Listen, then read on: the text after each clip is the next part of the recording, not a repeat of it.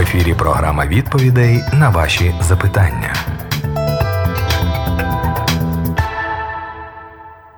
Вітаю всіх присутніх на світлій хвилі. Це програма запитання і відповіді з Олексієм Анатолійовичем Волченко. Олексій Анатолійович, добрий день. Добрий день.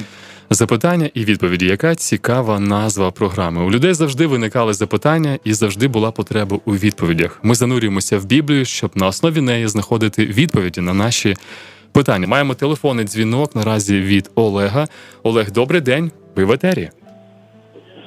Доброго дня, слава Господу Богу нашему, хай Господь благословит всех и даст вам мудрости, ну, правильно сказать, ответить, чтобы Господь вас керував. І ми слушали відповіді від Господа, а не від вас. Слава Богу. А, от дивіться, коли е, Господь воскрес, і вони боялися, апостоли були, були в одній кімнаті, і каже, двері були зачинені, все. И вошел Господь наш Иисус, показал им руки, все, и сказал вам, мир вам. И говорит, примите Духа. И дунул. И когда, потом, когда они были единодушно вместе, там около 120, 120 человек, когда сошел на них Дух Святой, и в виде язычков пламени, и они стали говорить иными языками. Так вот, чем отличается тот дух, когда Иисус вдохнул и когда дух Божий сошел, кроме как язычки и на языки? Чем они отличаются? Спасибо большое за запитання. Вибачайте, я на російській мові буду відповідати. Смотрите, Спасибо большое, Олег, за таке побажання, щоб я відповідав не від себе, а від Господа. Я дійсно нічого не знаю. Я ніхто і ніщо. А всякий человек жив, верен только Господь. Поэтому а, пытаюсь всегда отвечать только через а, Библию. Действительно, у нас есть такой спорный вопрос, что в Иоанна 20 главе Иисус пришел к своим ученикам и сказал, а, дунул на них и сказал, примите Духа Святого. И как а, послал меня Отец, так я вас посылаю. Да? То есть как бы Духа Святого они получили в 20 главе, и там были только ученики, больше никого там не было, только апостолы. И это Библия, это Писание, это апостол Иоанн, и поэтому мы это принимаем в любом случае, что это так и было, э, что Господь пришел к ним. Вот, сначала явился к своим. Вот. А, и что же происходило тогда у Луки в деяниях, да, что при наступлении Дня Пятидесятницы все были единодушно вместе – и внезапно сделался шум с неба и так далее. А, сошел э, и исполнились Духа Святого и начали говорить на иных э, языках. И э, что я думаю, как это все происходило. И чтобы как-то связать логически эти две истории, то я предлагаю такой выход, что Евангелие от Иоанна, Дух Святый сошел на апостолов. Да, это действительно так. Э, но это произошло на третий день после э, смерти Христа. А день Пятидесятницы – это на 50-й день, да, получается. И вот на 50-й день э, сошел Дух Святой. Опять же, я предлагаю – на всех остальных, которые э, находились уже э, э, с 11. Вот, э, то есть на всех остальных людей, которые были э, не апостолы. Почему я э, предлагаю такое решение, вопрос? Э, то есть, э, когда сошел Дух Святой, то все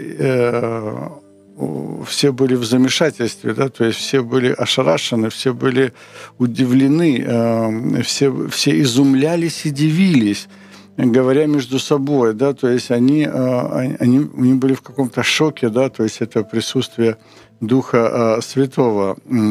И Петр же, как я предполагаю, получив Духа Святого 50 дней раньше, вместе с 11, это 14 стих, Деяния 2.14. Петр же, став с 11, возвысил голос свой и возгласил, мужи иудейские и все живущие в Иерусалиме, сие да будет вам известно, и внимайте словам моим. Они не пьяны, как вы думаете, ибо теперь третий э, час дня. Э, но есть предреченное пророком Иаилем, что в последние дни, говорит Господь, и залью от Духа Моего на всякую плоть. То есть мы видим, что все были пьяны Духом Святым, ошарашены, изумлены. Однако же Петр сохранял э, вместе с одиннадцатью, да, мы видим, Деяние 2.14, Петр же став вместе с одиннадцатью, да, то есть вот они были ну, как бы трезвы, так скажем. Он возвысил голос свой, возгласил им, и э, начал он э, проповедовать и объяснять на, на самом деле, что произошло. Все остальные были ну, в, в изумлении и э, как бы э, пьяны Духом Святым, если можно так сказать. Поэтому я предлагаю э, такое, значит, уравновешивание между двумя этими местами Писания, что в послании от Иоанна действительно апостолы получили Э, Духа Святого, а в деяниях уже э, там 120 человек, э, и уже остальные получили Духа Святого, как сошедшие с небес языками огненными, а Петр, будучи трезв, так скажем, и подготовлен, уже ну, повел проповедь, и эта проповедь, мы знаем, принесла плод, что покаялись Э, там, 3000 человек, да, то есть, когда они спросили в 38-м, по-моему, стихе, э, услышав, они, когда в 37-м они все послушали эту проповедь Петра, они умилились сердцем и сказали Петру и прочим апостолам, а что нам делать, мужи и братья? И Петр же сказал им, покайтесь, да крестится каждый из вас во имя Иисуса Христа для прощения грехов и получите а, дар Духа Святого. То есть и э, в этот же день присоединилось около трех тысяч душ. Да? То есть мы видим, что некая все-таки была организованность. Организованность была Петром и одиннадцатью. А, и принесло это плод. Поэтому можно предположить, что противоречий нет, если вот сделать вот такую последовательность. Отримали допис прямо зараз від нашого слухача. Є декілька питань. Я виділю одне з них.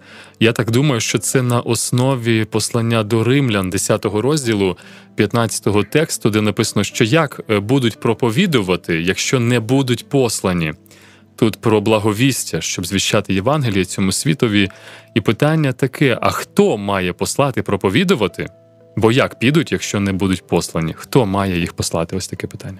Да, очень интересно. И опять же, если мы сложим эту ситуацию с предыдущим вопросом Олега, да, то получается, чтобы Петру о, вот так вот повести весь вот этот народ Иерусалимский, да, чтобы 3000 людей покаялось, то есть его кто-то должен был послать. И послать его должен был Дух Святой, да, Потому что Иисус пришел на третий день и сказал, примите Духа Святого, и я посылаю вас. И вот он послал их э, послал Петра и 11 для того, чтобы они в момент схождения Духа Святого, чтобы это не было каким-то хаосом, они это организовали. И э, Иисус, э, то есть Петр, простите, сказал слово, слово проповеди на основании пророчества Иаиля, и все это, видите, принесло плод. И три тысячи спаслось на там, через какое-то время пять тысяч, то есть пошел процесс. Поэтому действительно очень хороший допис, то, что э, кто-то должен послать, и посылает Бог. Не будет э, Духа Святого, как вы можете проповедовать? Вы не можете проповедовать, если не будете посланы. Вот. То есть нельзя умом проповедовать, или нельзя проповедовать то, чего у тебя нету. То есть э, нельзя, мы уже говорили, нельзя проповедовать свободу, если ты не свободен. Нельзя проповедовать любовь, если она, ее в тебе нету. Нельзя проповедовать прощение, если ты кого-то не простил.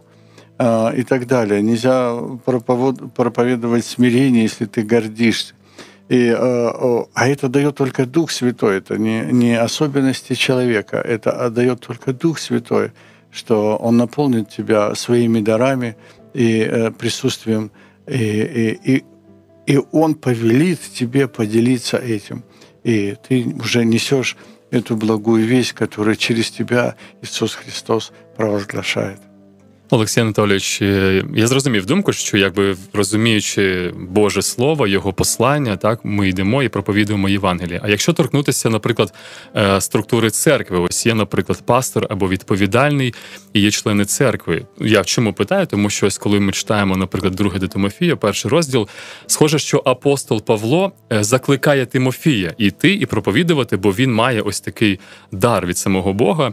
Написано так: я нагадую тобі, щоб ти розігрівав Божого дара, який в тобі через покладання рук моїх, бо не дав нам Бог духа страху, але сили і любові, і здорового розуму. Тож не соромся засвідчення Господа нашого, ні мене, його в'язня, але страждай з Євангелією за силою Бога. Тобто, ми бачимо, що людина людину заохочує і посилає. Якщо говорити про служіння церкви, ось там пастор або відповідальний, чи є в нього якась е, ну заохочення чи влада для того, щоб віднаходити е, людей, заохочувати їх виконувати свою місію, вбачаючи, що Бог їм дає ось дар євангелізму, або благовістя або навчання, чи є така влада у людини, щоб так наставляти, посилати? А, ну, вы знаете как, э, я думаю так, что каждый человек призван быть свидетелем Иисуса Христа. Каждый. Нету непризванных. Э, все призваны. А, и если мы, уверовав, написано, запечатлены обетованным Святым Духом э, по Ефесянам 1.13, то тогда Деяние 1.8, да, то вот этим Духом Святым – Э, мы должны быть свидетелями Иисуса Христа. Каждый. Каждый при каждый человек. А то, что мы друг для друга являемся подкреплением, поддержкой, э, помощью, э, что мы друг друга побуждаем, даем пример, сами так делаем и ведем за собой людей, чтобы быть свидетелями Иисуса Христа. Это нормально, когда эм, пастор, пресвитер, э, какое-то духовное лицо э, побуждают к тому, чтобы э, все люди, все-все до единого люди были свидетелями Иисуса Христа. Это, это, наверное, единственное, что нужно, или единственное, что Господь от нас хочет, чтобы мы были только лишь свидетелями Ему. И это великое поручение, которое Он нам э, доручил, так скажем, чтобы мы исполняли э, это великое поручение, быть свидетелями. Свидетелями не обязательно словами, мы уже говорили. Можно быть свидетелями любви, э, помощи. Э, вот, ну, если мы видим нуждающегося, мы помогаем. Если кто-то голоден, напои его, жаждет, напои а, помоги, прими, особенно сейчас, когда много нуждающихся, очень много беженцев, приютить, домой принять. Это все христианские добродетели. И э, что-то свое отдать, что-то пожертвовать, э, это все Христос в вас, это не вы. Э, а это Христос через вас проявляет свое добро к тем людям, которые нуждаются. И э, поэтому каждый из нас может быть светильником Божьим. Мы благоухание Христово, мы должны пахнуть Христом. Да? Мы живое письмо, написанное на сердцах наших, мы свидетели Иисуса, мы посольство Божье. То есть мы э, везде должны являть своего Господина. Мы рабы и должны проявлять э, своего Господина. Поэтому это хорошо и правильно, если э, побуждает пастор, священник, служитель побуждает э, всегда быть свидетелем э, Иисусу Христу. Мне вот понравился, э, кого-то я вчера консультировал и, из православных, и православный священник сказал, э, что вы должны быть как солнышко, вышли из церкви и светить как солнышко для всех, для злых и для добрых. И мне, мне очень понравилось это выражение. Схоже, що апостол Петро був теж із числа таких пасторів, адже коли він пише свого листа, він говорить: але ви, звертаючись так, навіть це соборне послання до різних церков, ви вибраний рід, священство царське, народ святий, люд власності Божої, щоб звіщали чесноти того, хто покликав вас із темряви до дивного світла свого. Маємо ще питання, воно не прям з цієї теми, але схоже теж. Ось е, питають в нас 13 разів написано в Євангелії, що пастирі мають бути в церкві. Ну тут на слово пастирі, що вони в множині звертається увага, в множині і працювати командою на рівних правах. А Ісус пастир начальник. Як сталося, що множину сприйняли за однину? Через це багато овець гине, один пастир на 230 членів, плюс 300 ягнят це не по силі. Ну ось таке питання. Типу, повинен бути дійсно спільнота, команда пасторів чи тільки один, тому що коли один, здається, що це дуже складно понести людині. Да, це дійсно дуже цікаве запитання. Я э, лучше все-таки вот посмотреть, опять же, Деяния, э, вторая глава, четвертая глава, и там написано, что не было среди них нуждающихся. Э, все приносили к ногам апостола, и каждый ни в чем не имел кто нужду. Да? То есть это должна быть семья это, а, это должно быть внимание. Это Иисус сказал, носите бремена друг друга, и тем самым вы исполните закон Христовый. И поэтому церковь а, сначала это, думаю, что это были домашние группы. Вот. Э, то есть это были в домах собирались, и э, ну, в доме сколько людей вмещалось дома, что были небольшие, и они друг друга знали.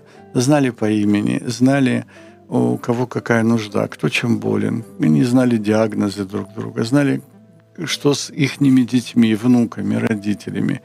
И все друг другу помогали, молились друг за друга и делились тем, тем чем могли. И вот это и есть, ну, вот это и есть церковь да, а, чтобы каждый служили друг другу теми дарами, которыми Господь их а, наделил. И поэтому э, церковь, она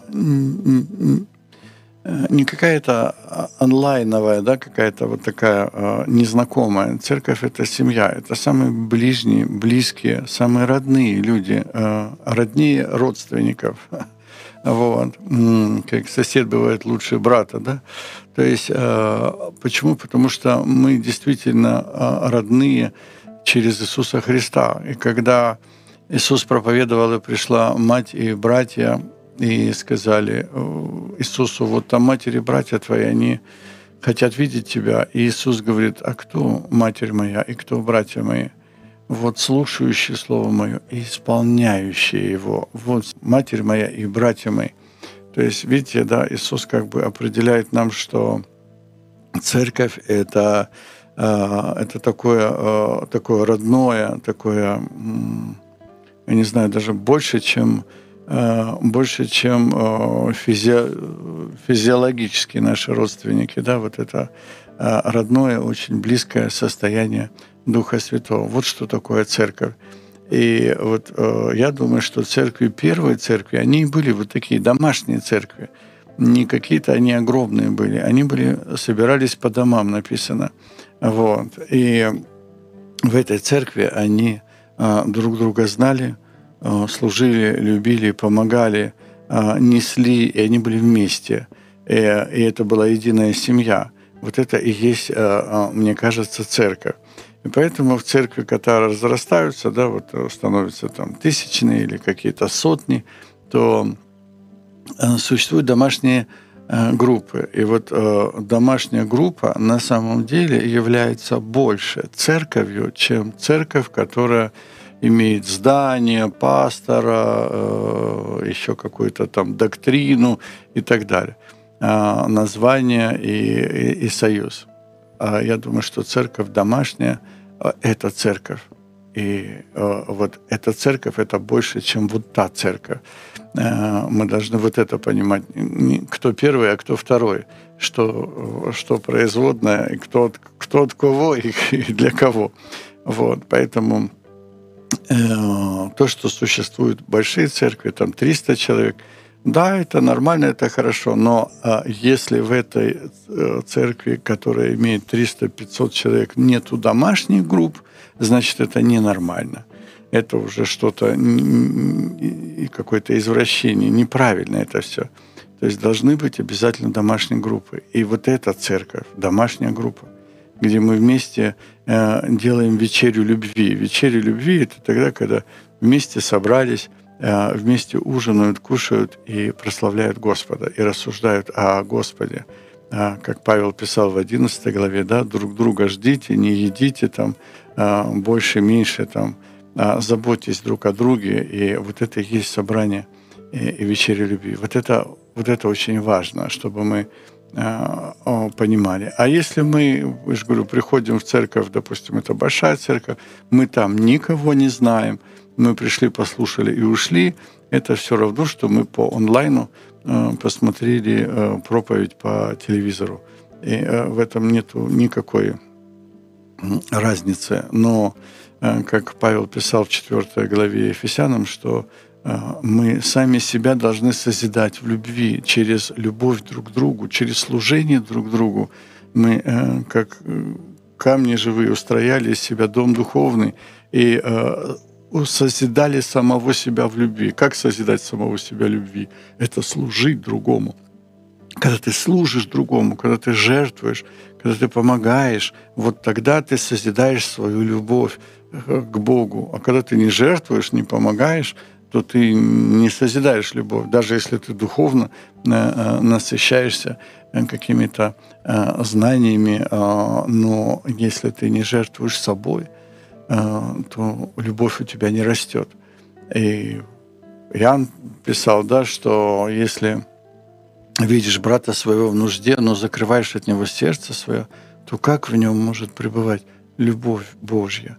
Да? То есть это, это очень важно – нам, мы нужны друг другу на самом деле для того, чтобы вырастить в самом себе любовь. Вот для чего мы нужны друг другу. И если мы не проявляем любовь друг к другу, ну, тогда не, не нужно это все. А, поэтому мы должны понимать, а, зачем а, это. Поэтому я считаю, что церковь, она должна быть обозримая, понятная, осязаемая, где я могу приложить что-то, да, где я могу послужить. Какие объемы? Это уже второй вопрос, да. Мы знаем, что сейчас и фуры возят, и очень большие государственные такие а, решаются вопросы в помощи. И это тоже церковь делает. А есть вот просто кто-то нуждающий, у кого нету ботинок. И ему надо найти эти ботинки, купить, привезти и, и дать и, и то, и то важно. Вот. Но какое у вас вот это сердце, да, вот, э, мы должны понимать, что все равно э, вы должны служить. Без служения не церковь. Нету служения, вы не в церкви. Вот так вот скажем. Вот. Если есть служение, то вы в церкви. Если вы не служите, вы еще не в церкви, вы еще в онлайне. Вы просто вольный слушатель. Вот. Поэтому церковь – это служение. И вот я думаю, что вот как было в начале вот домашней группы, так вот они сейчас и, и, і є ця основа церкви.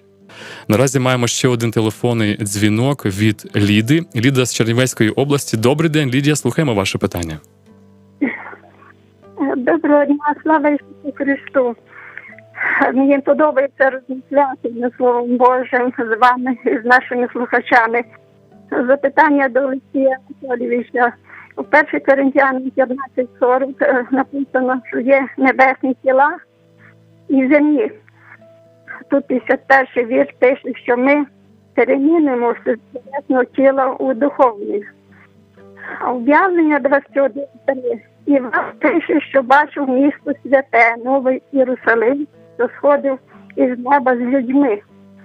Можливо, я спробую те, що як зрозумів. В одному тексті написано, що ми із земних станемо небесними. 1 Коринтян, 15 розділ. А в іншому, ну як це споглядання Лідії, що в об'явленні сказано, що спуститься небесний город на землю. Так що знову стануть земними? Типу таке, як я, як я зрозумів.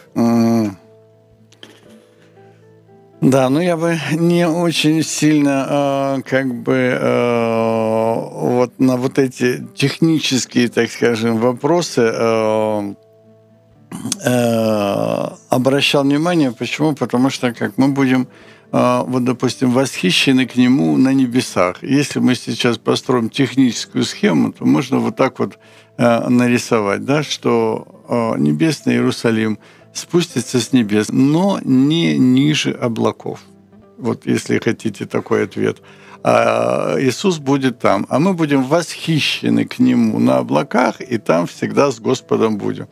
Ну, то есть а, мы должны понимать, что это я, то, что я нарисовал, это, конечно, выдумка, но это как бы вы хотите в физическом плане понять, как это может происходить. Не знаю. Это же духовные речи. Это все, это все будет по-другому. Э, это, это не будет таким, как мы его себе представляем. И то, что написано как и в объявлении, так и в Коринфянам, это пророческие образы. Это пророческие образы. И совершенно мы не представляем, что это такое – мы не представляем, что такое небесный град Иерусалим. Если мы думаем, что вот он там 2000 стадий, 2000 стадий куб, золотые э, лестницы и э, дерево посредине рая, это образы, это не значит, что это так. Это не значит, что там золотые улицы, это не значит, что там вообще город, это вообще что-то другое. Это все другое, и, и никто этого не знает, как – и когда Павел там был, он пришел и сказал, нет, это не изреченное, это нельзя выразить. Э, это немыслимо объяснить. Э, и поэтому мы сейчас, я же говорю, как гусеница ползаем, а жизнь наша должна быть в бабочке. Но откуда гусеница поймет, что такое бабочка или что такое полет? Просто полет. Гусеница не знает, что такое полет и не знает, что такое роза. А бабочка может летать, сидеть на розе. Поэтому э, это немыслимо. Э, физически объяснить э, пророческие образы – это немыслимо. Поэтому э, то, что мы имеем, что Коринфянам, что Откровение – это пророческие образы. И Павел очень четко здесь говорит, в каком теле э, воскреснет. Да никто же не знает, э, что такое воскресение, в каком теле мы воскреснем, да? Вот. И Бог дает тело, как хочет, и каждому семени свое тело. Какое? Мы не знаем. Мы не знаем. И поэтому э, не может гусеница рассуждать о полете бабочки. Это исключено совершенно. А, и э, будет гусеница думать, как, э, как летать или где она будет жить. Это все пророческие образы, которые дают нам надежду. Мы же спасены в надежде. В надежде на то, чего мы не знаем. Авраам пошел туда, куда не знаю, не знаю, куда идет. И э, Бог вменил ему это в праведность, в надежде. Мы спасены в надежде.